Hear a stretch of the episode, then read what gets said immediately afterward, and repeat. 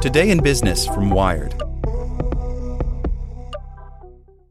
This podcast is sponsored by Ramp. Are you the decision maker in your company? Consider this. For the first time in decades, there's a better option for a corporate card and spend management platform. Meet Ramp, the only corporate card and spend management system designed to help you spend less money so you can make more. Most corporate credit cards offer points as incentives, but those points amount to less than their worth in real cash value. Ramp's business cards offer you cash back, real money in your pocket. Plus, you control who spends what with each vendor. And Ramp software collects and verifies receipts automatically, which means you'll stop wasteful spending and close your books in hours instead of days. Businesses that use Ramp add up to 5% to their bottom line the first year.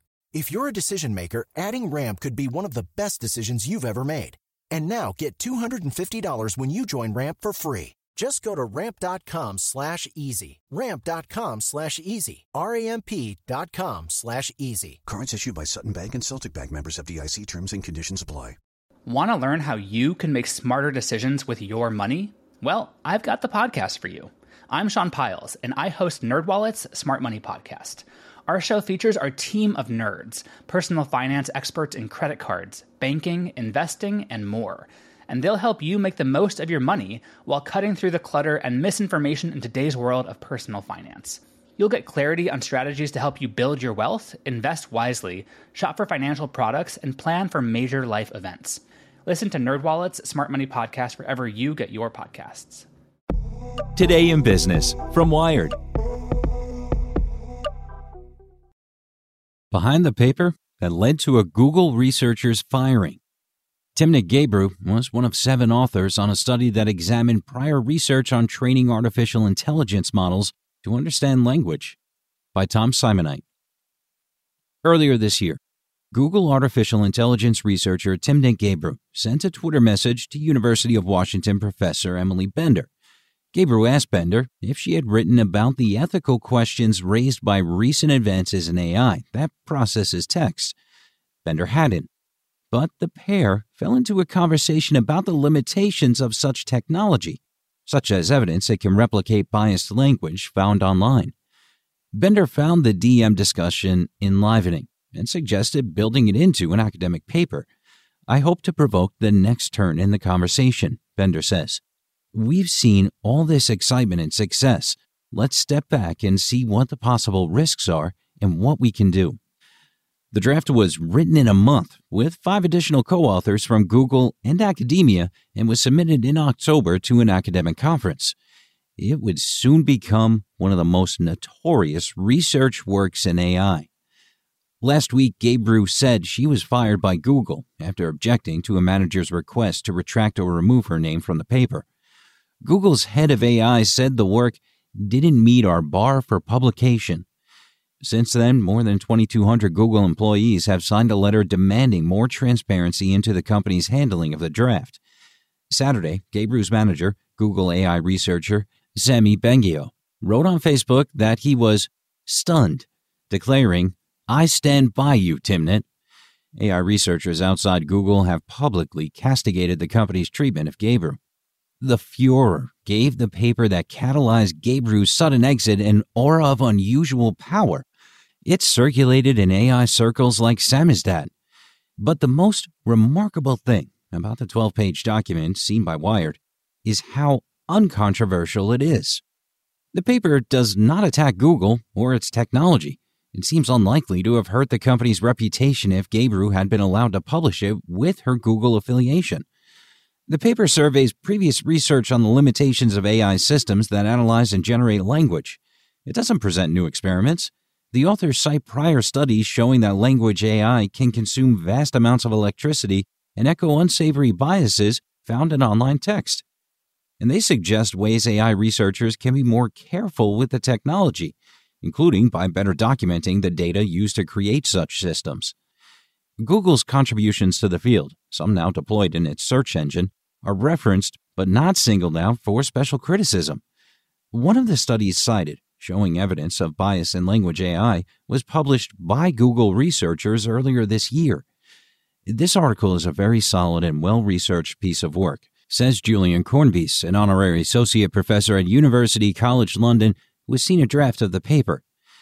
it is hard to see what could trigger an uproar in any lab, let alone lead to someone losing their job over it.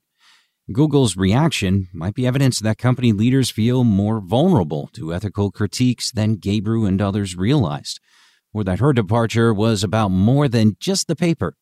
The company did not respond to a request for comment. In a blog post Monday, members of Google's AI ethics research team suggested that managers had turned Google's internal research review process against Gebru. Gebru said last week that she may have been removed for criticizing Google's diversity programs and suggesting in a recent group email that coworkers stop participating in them. The draft paper that set the controversy in motion is titled On the Dangers of Stochastic Parrots Can Language Models Be Too Big? It includes a parrot emoji after the question mark. It turns a critical eye on one of the most lively strands of AI research.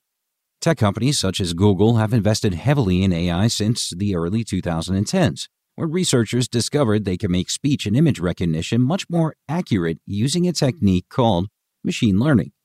These algorithms can refine their performance at a task, say transcribing speech, by digesting example data annotated with labels.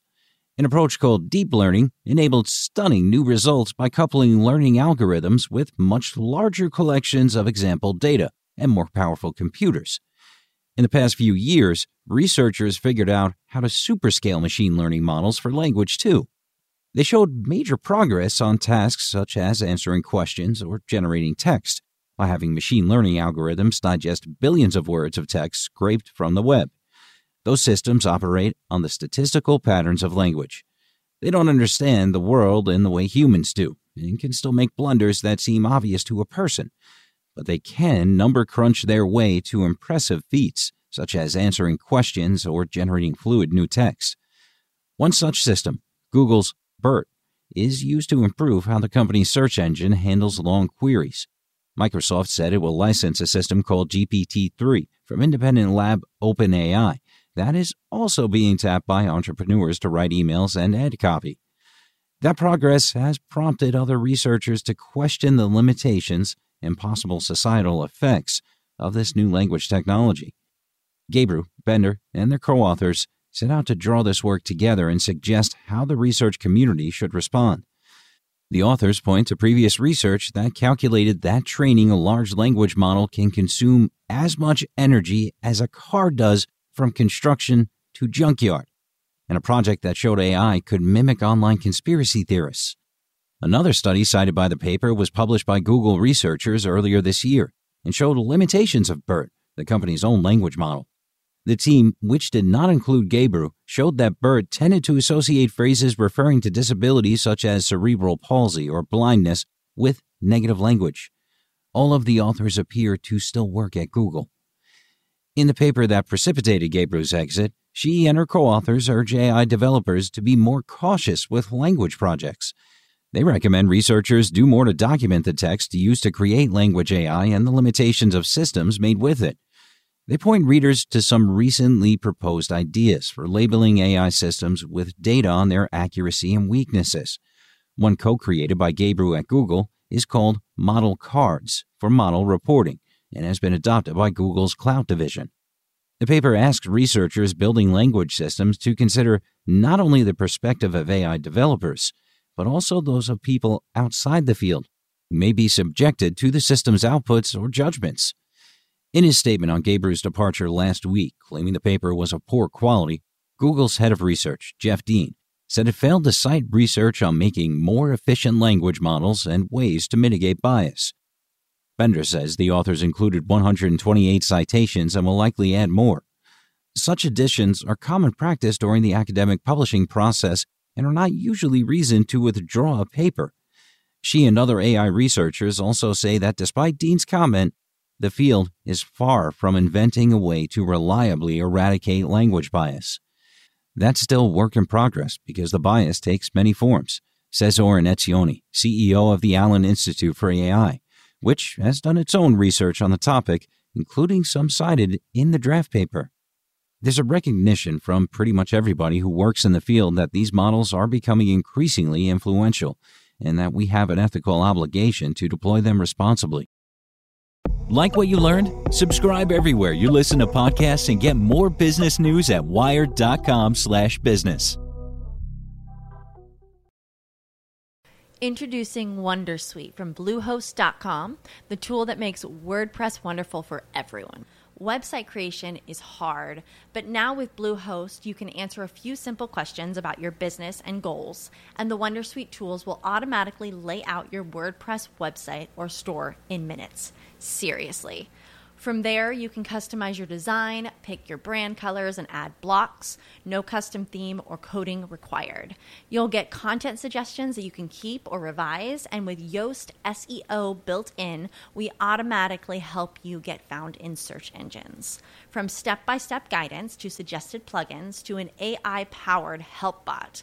Our built in tools make WordPress wonderful for everyone. Whether you're a beginner or a pro, you can join over 2 million Bluehost users.